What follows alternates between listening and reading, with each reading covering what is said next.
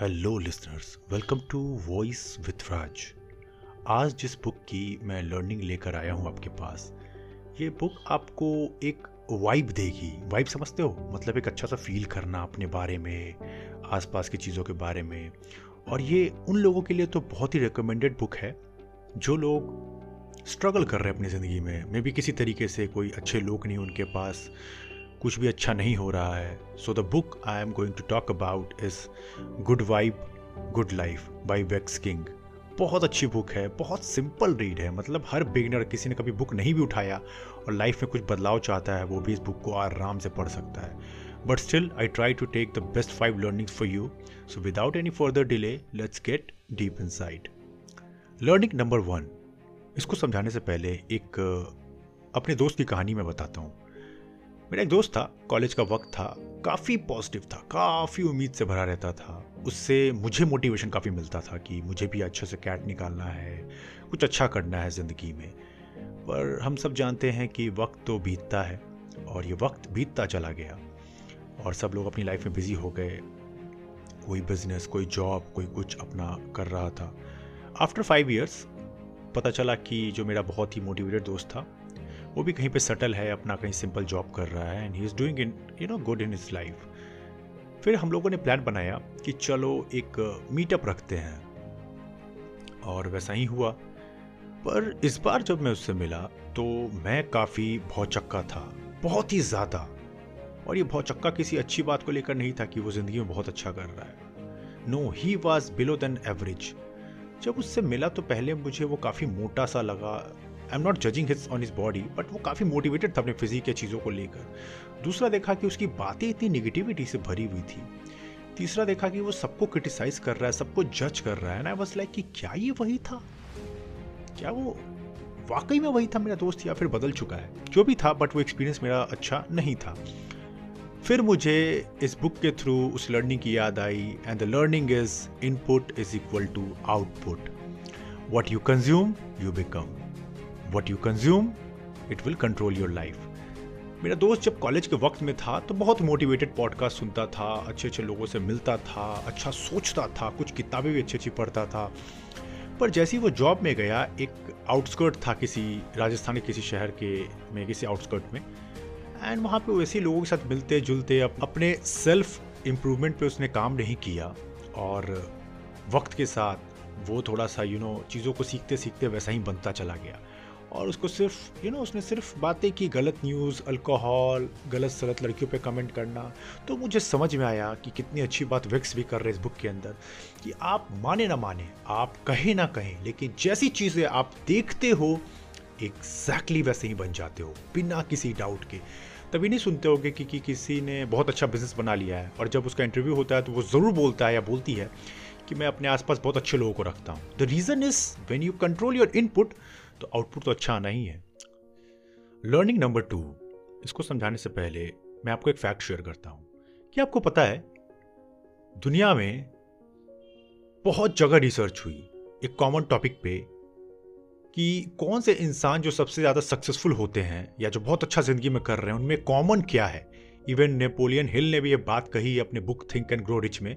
उन्होंने 500 से ज़्यादा मिलनर को इंटरव्यू किया over the period of time in the 25 साल के अंदर में। और उन्होंने भी यही कंक्लूजन निकाला कि one of the great characteristics among top successful people are कि वो अपने साथ वक्त बिताते हैं। ये क्या होता है? वक्त बिताने का मतलब ये नहीं कि रूम लॉक करके सब चीज़ छोड़ छाड़ के बैठ जाना। नो no, इसका मतलब जब वो बैठते हैं उस एक घंटे में ना कोई फ़ोन ना कोई सोशल मीडिया ना कोई फैमिली ना कोई इन्वॉल्वमेंट खुद के साथ बस बैठते हैं।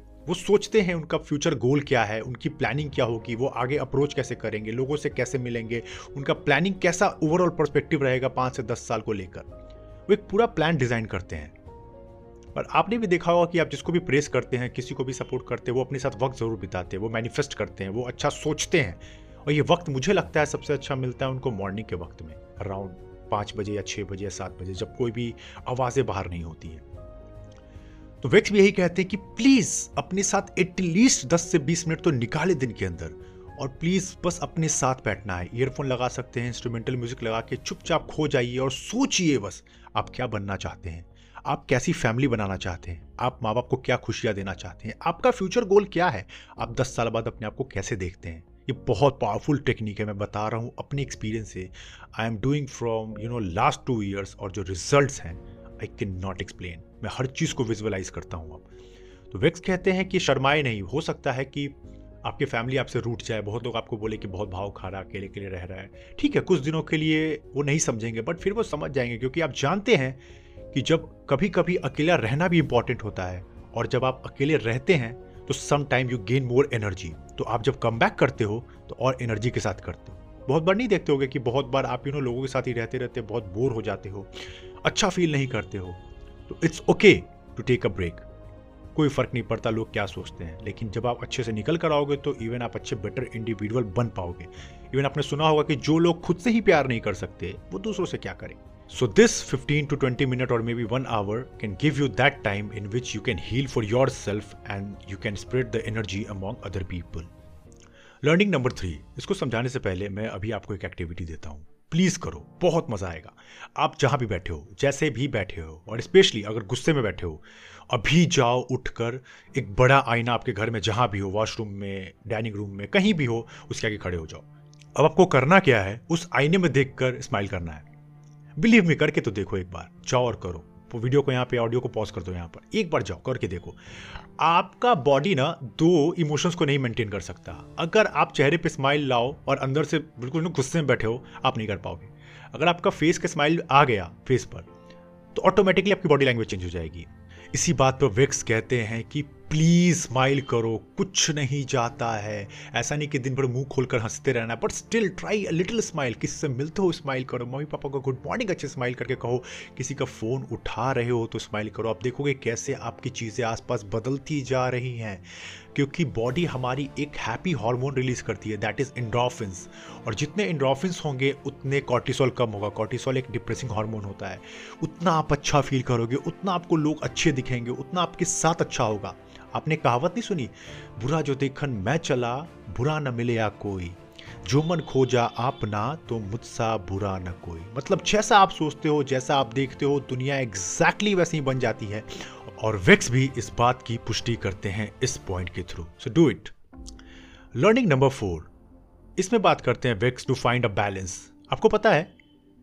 कुछ वजह है जिसकी वजह से नेचर ने अपोजिट्स को बनाया है। अगर दिन है तो रात है, अगर पानी है तो आग है, अगर दुख है तो सुख है, अगर स्पेंडिंग है तो सेविंग है, अगर एक्शन है तो पेशेंस है, अगर वर्क है तो प्ले है। इसका मतलब क्या है? कि हमेशा ज़िंदगी में ना बैलेंस रखो। ऐसा नहीं कि काम कर रहे हो तो इतना काम कर रहे हो कि ना फैमिली का पता, ना लोगों का पता, ना दुनिया का पता, नहीं। ऐसा ना हो कि आप डाइट फॉलो करो तो इतना स्ट्रिक्ट डाइट फॉलो कर रहे हो कि आपकी ज़िंदगी में कुछ मज़ा ही नहीं है, कुछ नॉर्मल फूड्स जंक फूड्स को कभी कभी इंजॉय भी नहीं कर पा रहे हो। ऐसा नहीं होना चाहिए। हाँ अच्छी चीज़ें बहुत ज़रूरी है, लेकिन अच्छी चीज़ों को 80 20 रूल से करो। अच्छी चीज़ों को 80 परसेंट पे रखो और बुरी चीज़ों को 20 परसेंट पे रखो। मतलब ये जो चीज़ कम हानिकारक है मतलब थोड़ा बहुत बैलेंस किया जा सकता है, क्योंकि लाइफ या नेचर सिर्फ़ बैलेंस को प्रेफर करती है। आपने देखा है कि अगर ऐसा होता तो नेचर सिर्फ़ मेल्स को ही बनाती या सिर्फ़ फीमेल को बनाती, लेकिन उन्होंने परफेक्ट बैलेंस दिया है। क्यों इमोशंस तरह तरह के डाले हैं? तो ज़िंदगी में हर चीज़ का बैलेंस रखो, हर कुछ करना है। याद रखना, ज़िंदगी बहुत छोटी है सिर्फ़ एक चीज़ करने के लिए या कुछ चीज़ों को करने के लिए। हर चीज़ को ट्राई करो, हर चीज़ में बैलेंस रखो। एक अच्छी फैमिली बनाओ, अच्छी जगह नौकरी करो, थोड़ा बिज़नेस करो, थोड़ा कंटेंट डालो, कुछ भी but find a balance learning number five इसको समझाने से पहले मैं आपसे पूछता हूँ कि आप में से कितने लोग मीम्स देखते हैं? आई गेस सब देखते होंगे मीम्स तो आई गेस सबके पास आता ही आजकल सोशल मीडिया पे, चाहे इंस्टाग्राम हो, चाहे ट्विटर हो, चाहे लिंकडिन हो, कहीं भी। पर पता है, कुछ लेवल तक तो मीम सही होते हैं, जो कि पर्सनल कमेंट नहीं हो बट कुछ कुछ मीम्स ना हार्ट करती हैं। कुछ बहुत पर्सनल रिमार्क कर देती हैं किसी एक्टर के ऊपर, किसी सेलिब्रिटी के ऊपर, जो कि सही नहीं होता है। पर पता है, इस पर विक्स क्या कहते हैं? विक्स कहते हैं, जो कि ऑथर हैं, वो कहते हैं कि आप ज़्यादा मत सोचिए, क्योंकि अगर आपके बारे में बहुत ज़्यादा बुराई कोई कर रहा है ना तो फ़र्स्ट ऑफ़ ऑल आपको प्लीज़ ये समझना पड़ेगा कि ये बुराई आपके बारे में नहीं है। ये बुराई उनके बारे में है। क्योंकि सोच कर देखो, जो इंसान दिल का अच्छा है, क्या वो किसी की बुराई कर सकता है?